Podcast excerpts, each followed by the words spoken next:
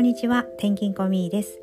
えー、最近ですね、えっと何をここで発信していくと、まあ、聞いてくださる方の役に立つのかなってずっと考えていまして情報をそのまま伝えるだけでは、えー、結構、まあ、調べたらですね出てくるものも多いのであとたくさんのこう発信者の方を見られる方もたくさん多いと思うんですよね。でそこで私が何ができるのかなってこう考えていたんですけども私にとってできることっていうのはやっぱり、うん、そうですね。6回の転勤を、えー、しかも6人の子供を連れて主人に帯同している。でそこでどうやって子どもの、えー、学校とかですね幼稚園とか、まあ、自分のこととかですね心にポカンと穴が開いたところをこう埋めていけるというか自分自身がこう明るく、えー、レジリエンスと言いますけれども常にこうニュートラルな状態に持っていけるように、まあ何、何かしらやってはいるんですけれども今ちょうど現在進行形中なんですが、えそこで皆さんの気づきだったり役に立ってもらってたらとても嬉しいなという思いで発信をしております。であとですねあとは20代の頃に26歳で乳がんの経験をしているんですよね。えー、そこで自分の人生のことだったり、えー、食事だったり健康に関してかなりこう調べていましたでその時はちょうど16年前になるんですけれどもまだインターネットっていうのが、えー、そこまで普及してない時代でありましたし携帯にこう調べるものがつけるなら結構高額な金額で毎月払わないとこう調べられない状況でしたのでまあえー、その時は本屋さんに行って乳がんのことをたくさんこう自分で調べてそして、えー、なおかつですね私2回ほど乳がんの経験で、えー、手術をしているんですね。その時にいろんなお医者さんを巡り巡ってようやくこう先生と出会ってあなんとかもう手術も終えて今を過ごしているわけなんですけれども、まあ、そこでたたくさんのこう探求心がとても強いのでですね自分が行ってみて、まあ、どう感じるかっていう私というフィルターを通して皆様に何か一つでも役に立つことがあればなという思いで発信しています。大変冒頭長くなりましたが、え、今回はですね、え今学び中である心理学の、え交流分析というのがありましてその中でストロークっていうことについてお話しさせていただきます。でこのストロークというのは、えー、生きていく上でですねとても必要不可欠なものであって人間にとってはとても大事なことだと思っております。そして、えー、子育てだったり、えー、家族まあ、夫だったりですね、えー、自分自身にも置き換えて考えられるものではないかなと思って今日は発信していこうと思います。ではよろしくお願いします。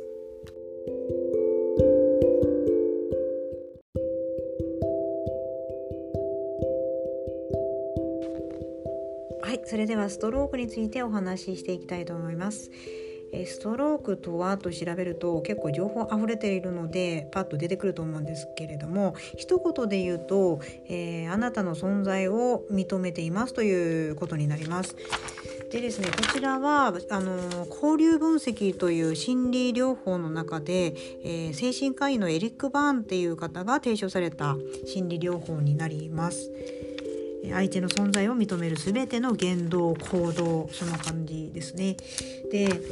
えーと、ストロークの中にはですねプラスのストロークとマイナスのストロークそしてノンストロークっていうのがあります。でプラスのストロークっていうのは手をつなぐとか撫でるとか抱きしめるとかですね、えー、赤ちゃんを思い出していただけると分かりやすいかと思うんですけど赤ちゃん存在そのものがですね見ていると抱きしめたくなったりこうなでなでしてしたくなったりもう見ているだけで微笑んだりっていうところが、えー、プラスストロークっていうことになります。でマイナスのストロークっていうのは逆に殴るとかですね蹴るぶつかるあと悪口を言うとかけなすとかですね見下したり睨んだり、えー、バカにしたりっていうところがマイナスストロークで、まあ、人間関係をこじらせてしまうストロークだと言われています。でこのストロークっていうのは生きていく上で必ずあの絶対ですね必要不可欠なものだと心理学の中では言われていましてこれあの私も小さい時にですね母親から、まあ、忙しいがあまりに私が言うことに対して無視ではないんですけど今忙しいからというふうにしてあの聞いてもらってなかったなっていうのを思い出していたので今でもやっぱり主人にですねあの聞いてないんじゃないかなって思うと面倒くさい女なんですけれどももうイライラしたりっていうのにつながっているなと今になって思っています。でストロークには条件付きのストロークっていうのもありまして、えー、条件付きっていうのは例えば、えー、子供が、えー、100点を取ってきましたとしましょう。だ100点を取ったから僕のことをまあ、認めてくれる優しくしてくれるんだっていうたまにならいいんですけど何度も何度もこういう条件付きの褒め方をしていくと子供もですね条件付きのお友達を、まあ、人間関係を築いてしまうという風につながりますので、え極力この条件付きではないその存在価値を認めてあげれるような、えー、もうそこにいるだけで、えー、まあまあ嬉しいんだよっていうような感じでですね3日に1回ぐらい伝えられるようになったらなって私も、え、自分の心に、掲げております。で先ほど言いましたあのノンストロあノンストロークっていうのはですねもう存在自体を認めない、えー、ことになりましてこれはつまり無視ということになりますね、えー、人はですね無視されるともう生きていく存在価値がないんだというふうになって、まあ、うつ病だったりまあ本当に生きていく存在がないんだというふうに自分自身をですね自己肯定感を下げてしまう一つになりますので自分に当てはめてみるとですね例えば、えー、この学びを頑張ったからこれができたんだっていうのをちょっとこうノートに書くとか、えー、こういうふうに音声に残すとかですね。何かしら残してあげるとそれも、えー、スキルが身についた一つのいいストロークにもなりますしこれは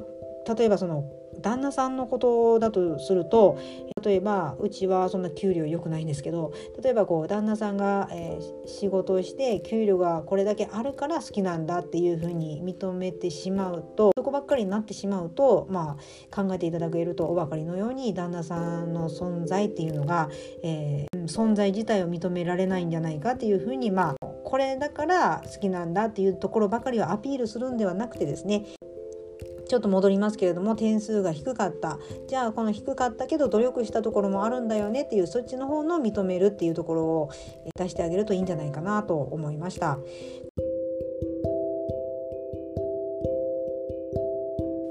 はい今日はストロークというお話をさせていただきました、えー、あくまでもですね専門家ではなくて私もあの学び中の身ですので間違いがありましたら是非ご指摘をお願いします。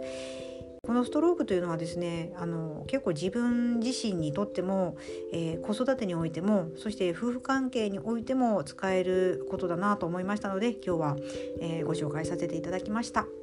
最後までお聞きしてくださって本当にありがとうございますではまた。